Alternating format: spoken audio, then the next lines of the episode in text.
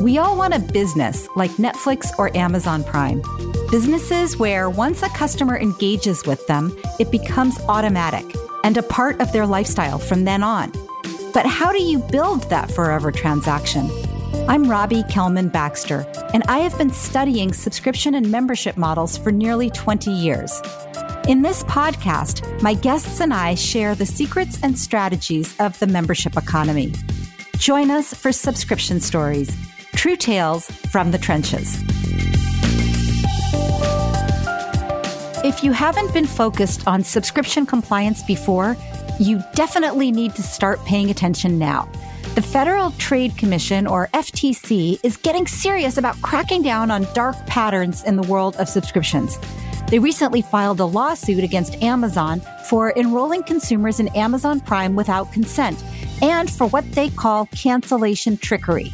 They've also announced plans to increase stringency around subscription rules. Today's guest on the podcast, Davis and Gilbert partner Paavana Kumar, is a legal expert on e commerce with an emphasis on subscriptions. In today's conversation, we talk about some of the key elements in subscription regulations, the plan changes being proposed by the FTC in the US, and specific actions every subscription based business should take if they want to stay on the right side of the law. Paavana, welcome to the show. Thank you. I'm so excited to be here. Yeah, I'm excited to talk to you. I know the legal side of subscriptions is something that remains kind of mysterious and murky for a lot of people, and yet it's so important. Before we jump into that, I want to ask you what was the path that led you to become an expert on subscription compliance? That's a great opening question. And it was actually given what a niche it is, quite a surprisingly natural evolution. So I've been in advertising and marketing law for my entire career. So I've kind of seen my practice evolve alongside the industry, right? When I started at Davis and Gilbert, we were still calling influencers bloggers and, you know, working in the metaverse and, and e-commerce was really not the primary focus. We're historically, you know, working in the advertising industry. But over time, I developed this really deep e-commerce focus working with our retailer clients and our brand clients and developing that aspect of the practice, working with all kinds of D2C companies from startups to software companies to brand agencies, everything under the sun that could relate to how they engage with consumers and how they lead consumers through the purchase journey. So that could be use of consumer promotions, gift cards, loyalty programs, and over time, that really evolved to, well, you can't be a leader in the e-commerce space if you aren't on top of subscription programs and subscriptions compliance. I was seeing the rise of these programs well before the pandemic and kind of was starting to develop that expertise as I was seeing more and more of my clients start to develop these programs and be asking questions about how to make sure they comply with the various laws around them. And then I think it really hit an inflection point a little bit after 2020. Um, and now it just comprises such a huge part of my practice. I just think you can't really be an expert in e-commerce if you're not also really deep in the weeds on subscriptions. The other thing I'll add too is that as I've gotten more involved, I've really enjoyed being involved in the subscription community.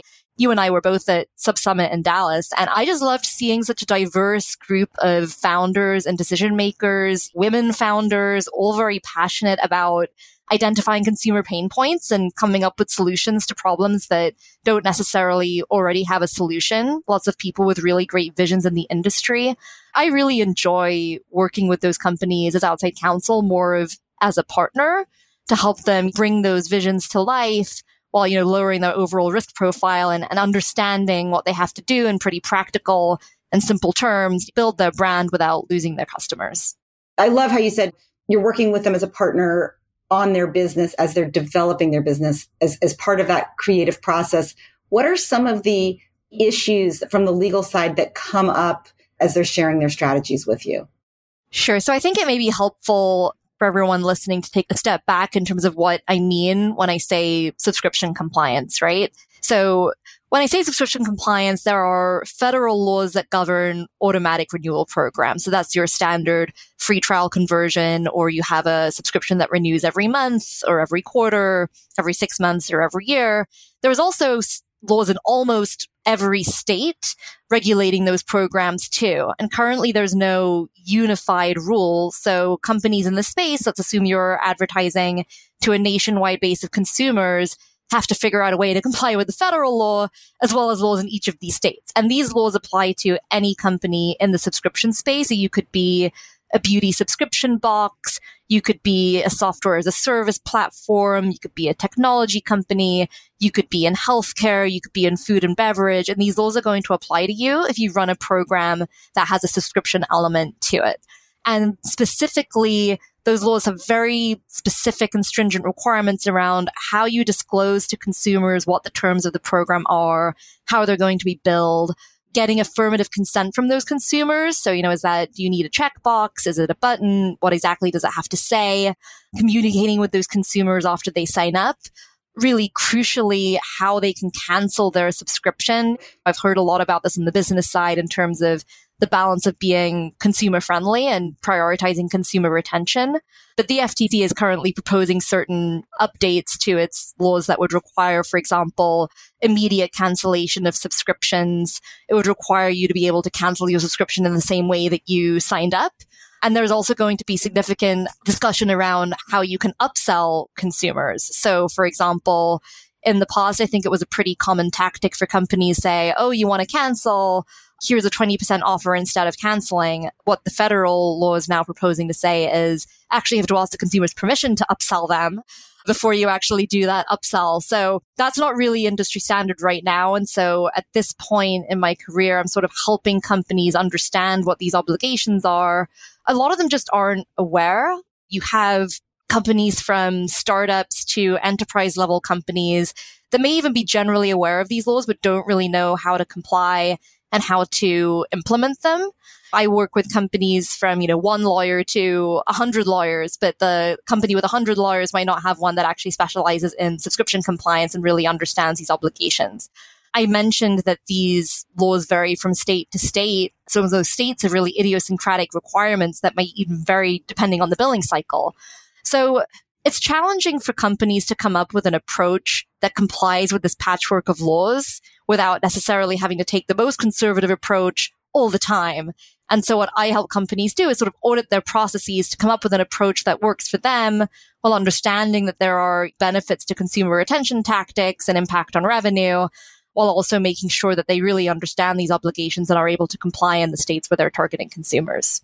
You talked about how the states are quite varied. Is there a state that is either leading the charge or that is the most stringent that you look at first, or is it really just idiosyncratic state by state? I think California has really set the gold standard in terms of being the most conservative. And actually, I think we're going to get to this later. If you look at where the federal law is heading, I think they take a lot of cues from California in terms of what they want to implement on the federal level. You have some other idiosyncratic states like DC and Vermont that have very specific requirements for annual plans that go above and beyond what you'd require for a monthly plan. So, for example, requiring a checkbox for the assent to the auto renew, putting certain disclosures in bold in order to be conspicuous enough for the consumer. The rationale is that consumers are more likely to forget about an annual plan or less likely to really understand that the price is higher and it's going to auto renew, whereas for monthly, you kind of know that it's going to renew every month. So some of those states are leading the charge, but new laws are being passed all the time. Like Idaho passed one in January of 2023. You know, California's law was recently updated.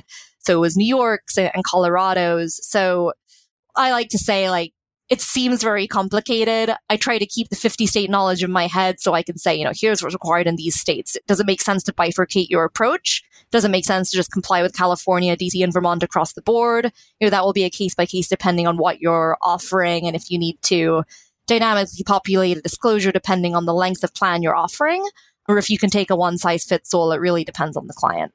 I know we have quite a few listeners globally Europe, Asia, Latin America, Oceania are the laws in the US more or less stringent? And how do you think about kind of international companies that are trying to offer their subscriptions everywhere or where, you know, frankly, where consumers just find them and sign up?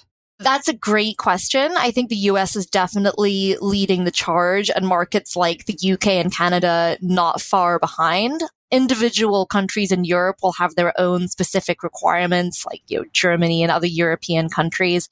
Typically, what we do for our global clients, we're part of a global advertising alliance of lawyers, many of whom are you know, trusted friends and advisors on these issues.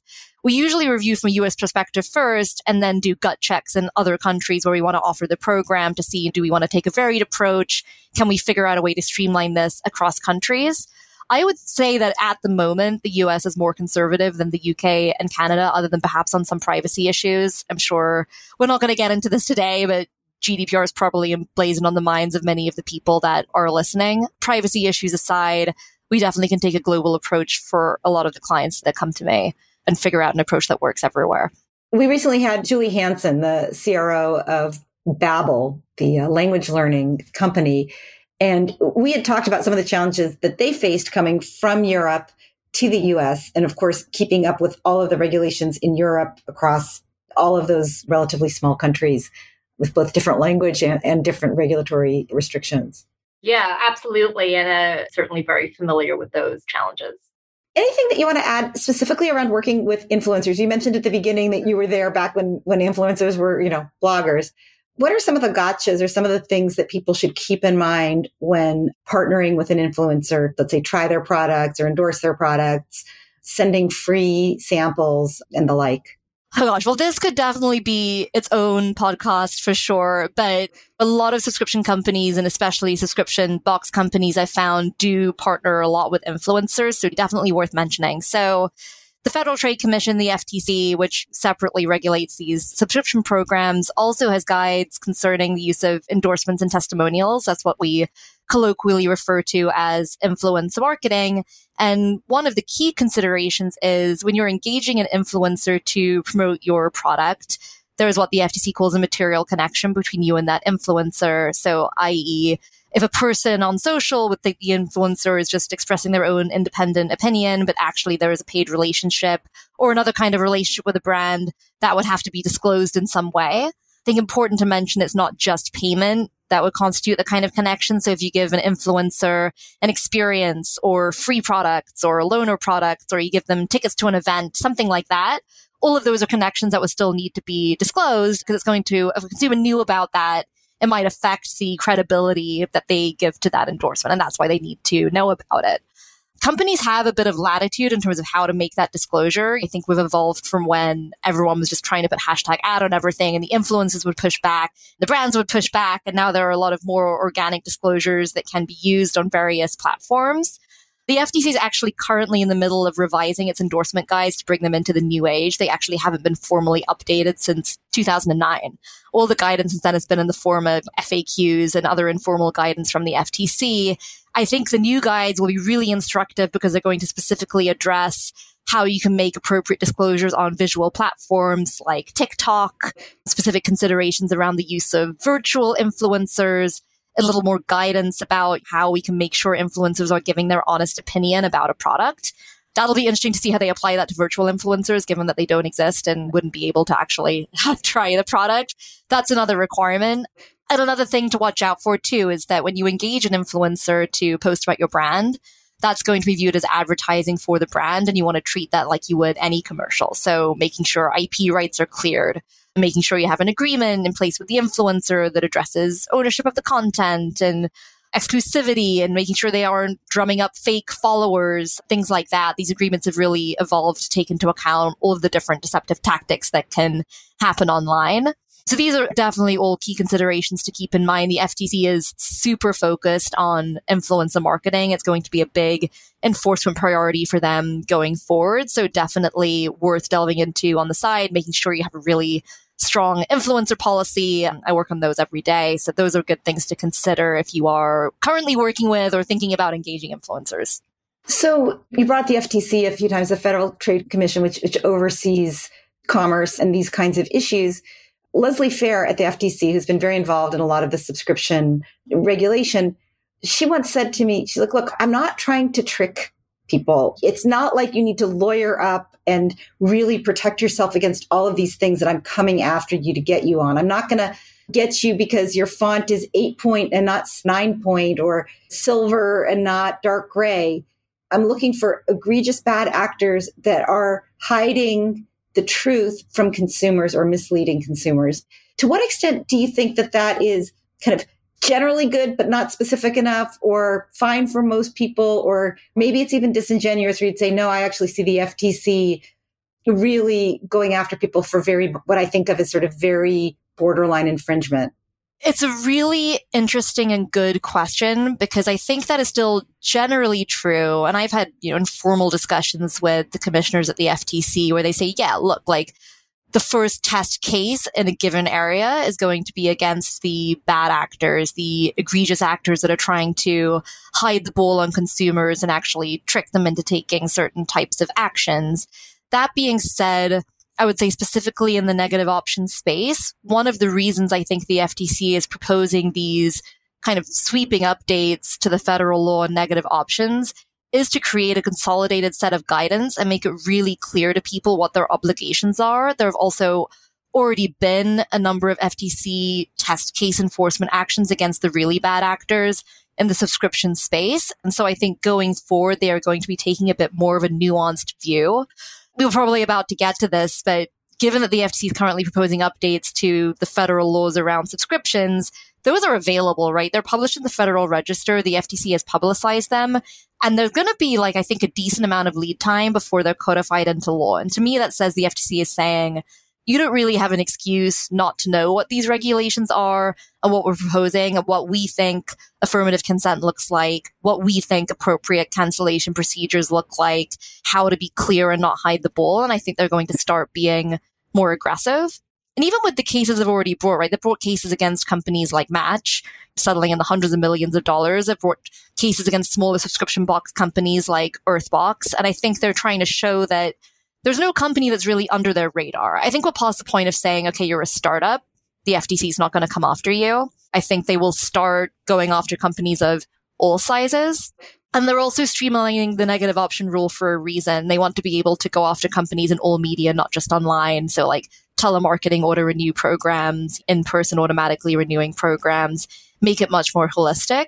And then they have a broader focus on what they're calling dark patterns, which is a really interesting term from them because it's not specifically defined as anything other than a deceptive practice, which the FTC can already regulate, you know, under Section 5 of the FTC Act. But specifically, they're saying dark patterns are tricks that deceive consumers into taking actions they might not otherwise take online. And subscription programs a really big subsection of that. And so it just shows me that that's an enforcement priority for them going forward. Yeah, I'm glad we're moving into talking about the FTC. They've announced here in the US, as you said, that they're updating their laws around subscriptions, potentially adding stringent requirements.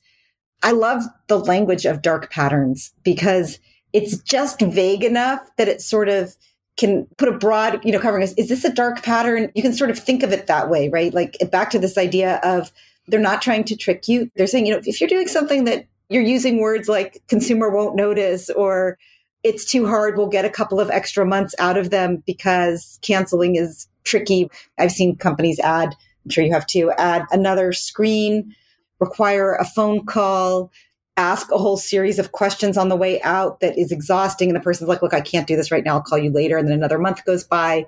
I think all of those could fall under that dark pattern description, which I think is helpful for companies to just think more broadly about it instead of focusing on the font size or is it a checkbox or a button?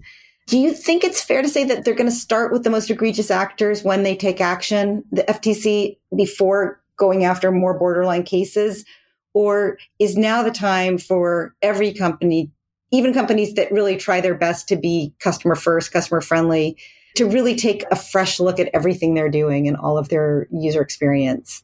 I want to first discuss the example you gave because your example was, you know, clicking through a bunch of screens, being put on hold, making, being made to answer a survey before they can cancel.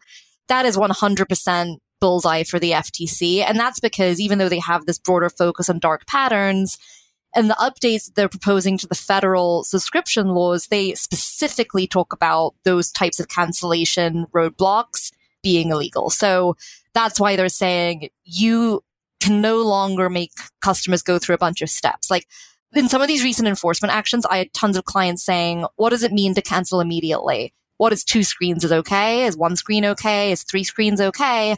And I think these proposed updates are really helpful because essentially the FT is saying none of that is okay unless you get the consumer's consent to serve them an additional offer or have them do something else. If they say no, you have to immediately cancel them. If they hang up in the middle of a call with a asked to cancel, you're supposed to immediately cancel them. If they're talking to someone on a chat on a website and they get three quarters of the way through the cancellation process and they disconnect, you're supposed to immediately cancel them. So with cancellation specifically, I think that's a big bullseye and everyone, big, small companies, everyone should be looking at their cancellation procedures and how you honor cancellations. More broadly, dark patterns, unexpected flash sales that aren't really flash sales, hidden fees, limited time countdown clocks. A lot of those things are a little more vague but haven't identified by the FTC as being potentially dark patterns. So we always look at those on a case by case to see, you know, is it deceptive? Is it hiding the ball? Is the FTC likely to say this is essentially a deceptive practice? Are you using shading in a way that confuses the customer by like having the continue button be a certain color until suddenly it's the no, I don't want to cancel button. So people just click it thinking they're, you know, clicking the next step. That sort of thing. It's so interesting. You mentioned that we met at the summit conference and I debuted some new content there. I'm working on some, some content relating to retention and all of the different ways the different parts of the organization can be helpful with retention. And several, this sort of surprised me, several people at the conference said, Oh, you mean like talking to your lawyers and figuring out how many extra screens you're allowed, or just what you said, making part of the cancel process. It looks like you're on the next step to cancel, but really what you're saying is take me out of the cancel cycle.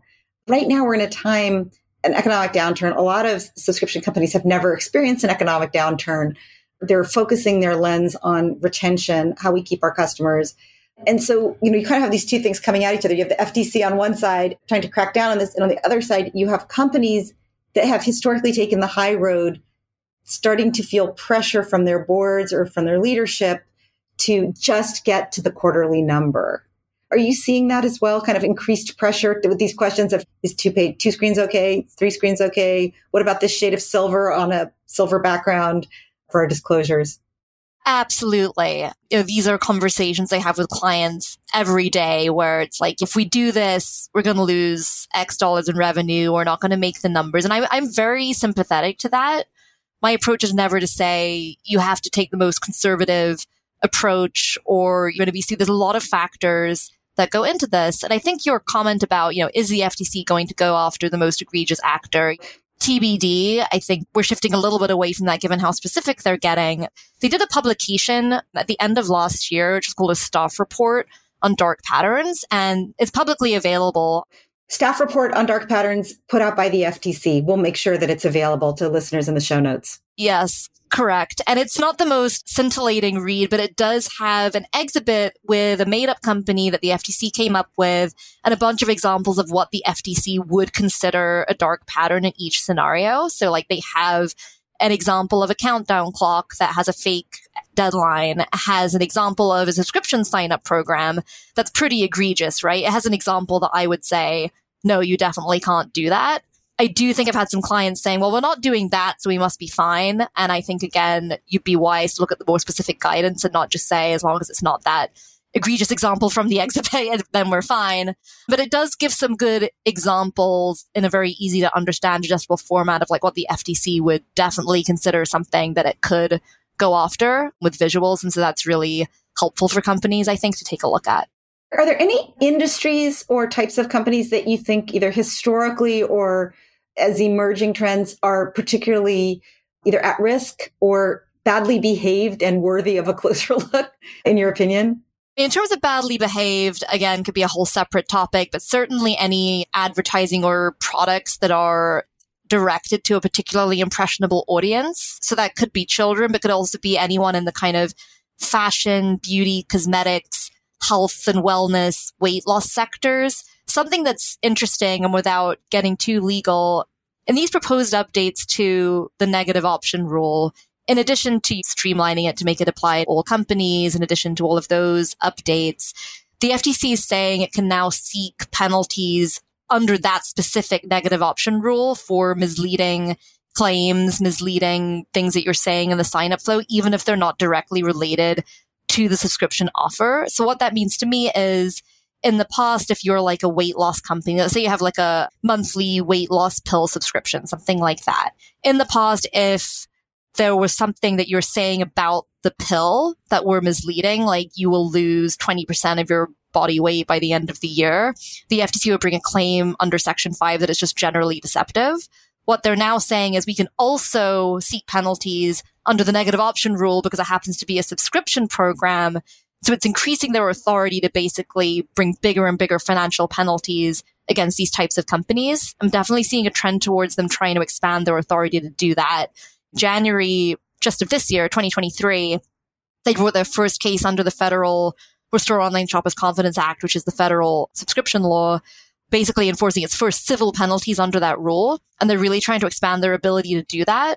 And then obviously they've got tons of previous settlements where it's been, you know, consumer restitution and the millions of dollars. I'm just seeing a big trend on the FTC towards saying we're expanding our authority to really penalize financially these companies that don't comply with the negative option rule. So I think that's an important thing for companies to be on notice of. I probably should have done this earlier, but can you define the negative option rule for our listeners? Yeah, absolutely. So on the federal level, the negative option rule, together with the Restore Online Shoppers Confidence Act, ROSCA, are the two sort of federal statutes that will regulate subscription programs. The negative option rule is a bit of a patchwork because it also covers subscription offers through telemarketing and, and other types of offers. And then ROSCA is specific to online offers. I think one of the reasons the FTC is now trying to update the negative option rule is to create one centralized framework that basically gives companies one set of guidance to work from. That's kind of a bottom line for subscription programs because the current patchwork is kind of confusing. I think they're also trying to align it with what the most conservative standard across the 50 states is, typically California. Although one interesting thing to note is that the FTC is basically saying once we update the negative option rule, they're going to rename it too. It's not going to preempt state law. So if you have a state that has a greater protection than the federal law, you still have to comply with that state, which is not very helpful. and kind of where I come in to help companies figure out you still have to take a little bit of a hybrid approach in some instances. But my guess is that they'll try to align with what the most current conservative standard is so that you're not still scrambling to investigate and do a 50 state survey every time you're running a subscription program. Because again, I think they're trying to make it a lot easier for companies to comply because right now a company could say, how am I supposed to know what the law is in Idaho? I'd much rather that the federal law just like give me a bottom line to work from so I can, to your point, show that I'm not being an egregious actor, right? Like I'm trying to comply. I'm trying to be transparent. I'm looking at the guidance and figuring it out.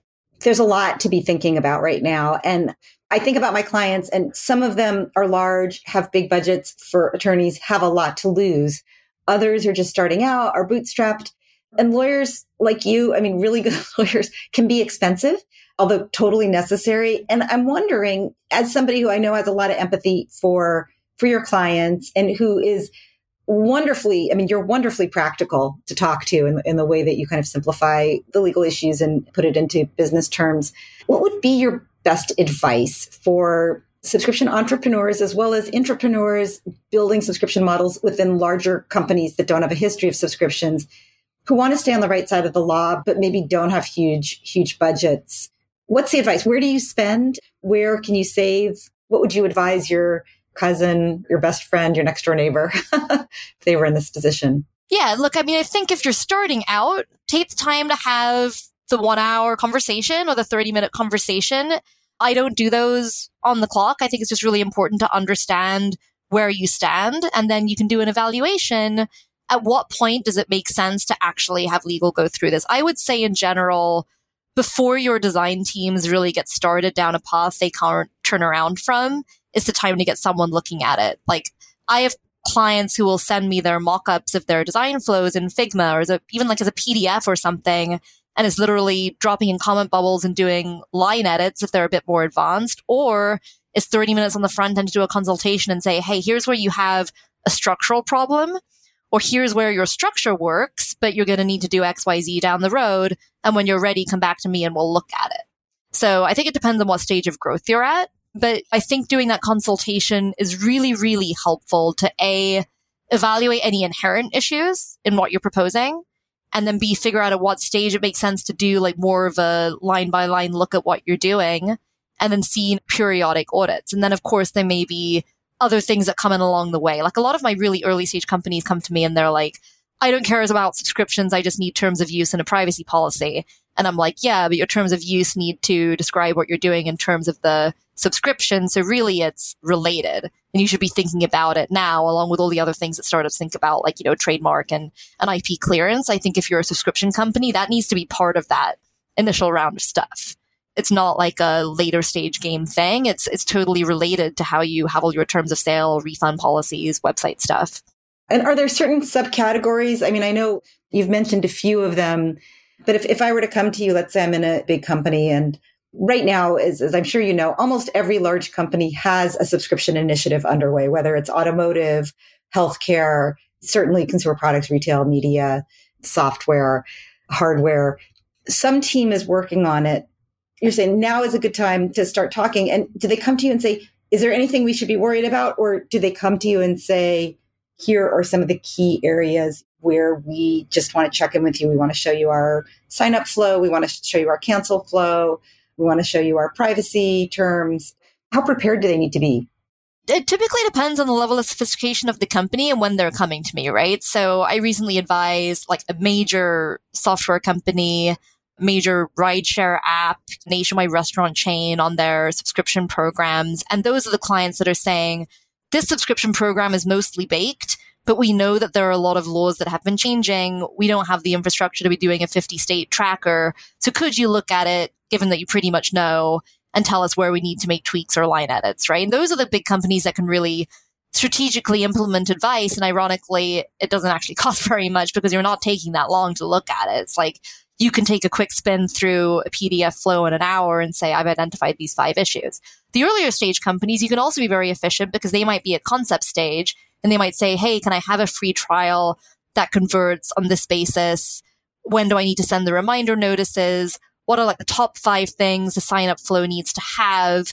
Can you give me a compliance checklist or a sample disclosure? And I'll plug and play myself and then run it back by you. That's also a very efficient way to do it. You can provide the building blocks for an early stage company to do a lot of the legwork themselves, actually. You know, they're in the weeds on exactly how it works, but basically giving them here are the must haves, here are the best practices, and here's where you might be willing to take on some risk if you really think that not doing a certain thing is going to negatively impact your customers or impact consumer attention or your revenue. Yeah, that's great. So it's not as hard as people might think, and it's not as huge a commitment. I think that the advice that I'm taking away is start small and start early. Yeah, absolutely. And, and even trade associations like SUBTA agree in terms of, you know, following blog posts, following industry news. We do newsletters at no cost to people that are listening here. We can make those available as well. But stay on top of mailing lists if you are on a client alert that says, Hey, California just changed its law. You know, the next day and you know to maybe reach out and check in and say, Hey, does this change anything that we've already been doing? Our established clients will do that too. If I send out a client alert or a newsletter saying there's been a change in X state or there's been a change on the federal level, often they'll say like, hey, maybe this is a good time to just check that what we were doing before still works. Then we don't have to change anything. You started to talk a little bit about some of the companies you've worked with, but can you give an example? You don't have to name them, but just a company that you've worked with that used your expertise really well, got their money's worth. yeah, sure. I'm going to go with the technology company actually, even though it's a little bit more of an enterprise level company than I typically work with. I mean, that we do do a lot of SaaS and technology work. That, that one was great because they were transitioning from being primarily a hardware company to a software as a service company. So you had sort of like the cloud subscription element as well as a product subscription element. And they were really good about assimilating everything that they wanted to do, even though the product was not yet launched. The new offering was not yet launched. And what they did was they actually said, here's where we want to end up. Here's what we want the customer end journey to look like. Here's what the goal is in terms of converting the previous subscribers to the new program. And how do we get there? Keeping in mind that these four things are really important to the business to comply with the subscription laws. And so that's someone packaging things up in a very strategic way with a very specific outcome and kind of like telling me what are the business goals so I can figure out what the best way is to get there.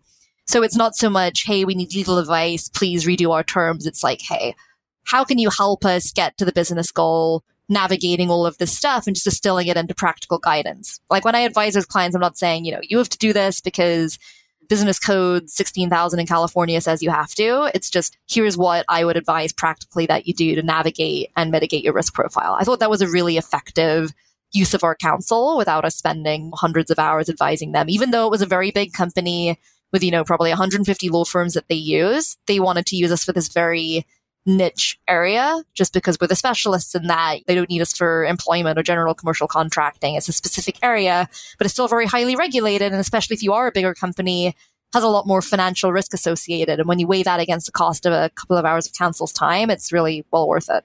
I know you use this phrase compliance by design. Is that a good example of that concept? That's a great question because it is. But typically, when I say compliance by design, is when companies come to me before they've started building their UX.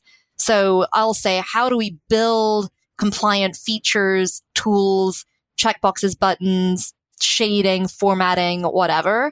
How do we build that all in from the beginning? It's almost like you're an outside partner to the web dev team in that case, right? That's really compliance by design. I think it can be applied to the situation I referred to as well, because obviously they're migrating their model and wanting to implement all of this at that time, but it's more of a later stage process. When I think of compliance by design, it's like you're an architect and you're building in all of these considerations kind of from the ground up. It's a great framework. I was thinking of it kind of in the context of the product, but also in the context of getting started building out the strategy and the business plan. This is great. I feel like I've learned a ton and I hope that all the listeners have too. And I, am hoping to invite you back to dig deeper on a couple of these really juicy topics. Great talking to you, Paavana. Before you go, can I get you to do a speed round with us? Sure, let's do it. Okay. The first subscription you ever had? Original Netflix with the actual discs. With the discs. Okay. Three out at a time. You ever break a disc? I actually don't think I did. I was very responsible. Okay. That's where we differ. Most useful subscription that you use today for work? I like Todoist Premium. Um, I use it for my to do list. For your to do list. Okay. Your favorite piece to perform on the piano? So when I was in college, I minored in piano. I did a senior recital and I played Ondine from Gaspard de la Nuit by Ravel. Definitely could not play it today if you asked me after 10 years in practice, but at the time it was my favorite piece to perform. And if I could get it back up to speed. I'd love to play it again someday. Oh, beautiful. And the most egregious violation of the spirit of subscription law? I had a potential client, shall remain nameless, who came to me with a proposed subscription sign up flow. There was no disclosures to be seen. And in fact, what they did was they buried the disclosure right down at the bottom of the page where you'd have to scroll down to see it for minutes. And it said, Ooh, you found the disclosure. What are you doing looking down here? Which is crazy. But I actually, I think they got that idea. There's actually an FTC case against Machinima, which is a video game company. They used influencers and they told the influencers on the YouTube videos not to include disclosures. And at the very bottom of the YouTube caption, they had something that said, no one reads as far into the description. What are you doing snooping around? So I guess despite the fact that was an FTC action, that company thought it was a good idea to copy it. Kind of crazy. So don't copy the behavior that's been found illegal in previous FTC actions. That is a very good start. Yeah, that seems like a good place to start with your subscription compliance from the sublime to the ridiculous. I will say one of the great things about the subscription industry is like you don't have to be super technical to break into it. You don't have to be a coder. You don't even have to have tons of VC money, right? You can be an industry disruptor if you just have a great idea. And I think a lot of new companies in the space are really valuing the customer experience. And that's great. So I would just wrap up by saying if you are prioritizing consumer transparency, prioritizing the customer experience, not hiding the ball. You're already ahead of the pack and you just want to keep on top of what's changing and evolving going forward. Thank you so much, Paavana. This was really a lot of fun and I hope to get you back on the show soon. Amazing. Thank you so much for having me. That was Paavana Kumar, a subscription compliance expert and partner at the law firm of Davis and Gilbert. For more about Paavana and Davis and Gilbert, go to www.dglaw.com. And for more about subscription stories, as well as a transcript of my conversation with Paavana, go to robbiekellmanbaxter.com slash podcast. Also, I have a favor to ask. If you like what you heard, please take a minute to go over to Apple Podcasts or Apple iTunes and leave a review. Mention Paavana in this episode if you especially enjoyed it. Reviews are how listeners find our podcast, and we appreciate each one. Thanks for your support, and thanks for listening to Subscription Stories.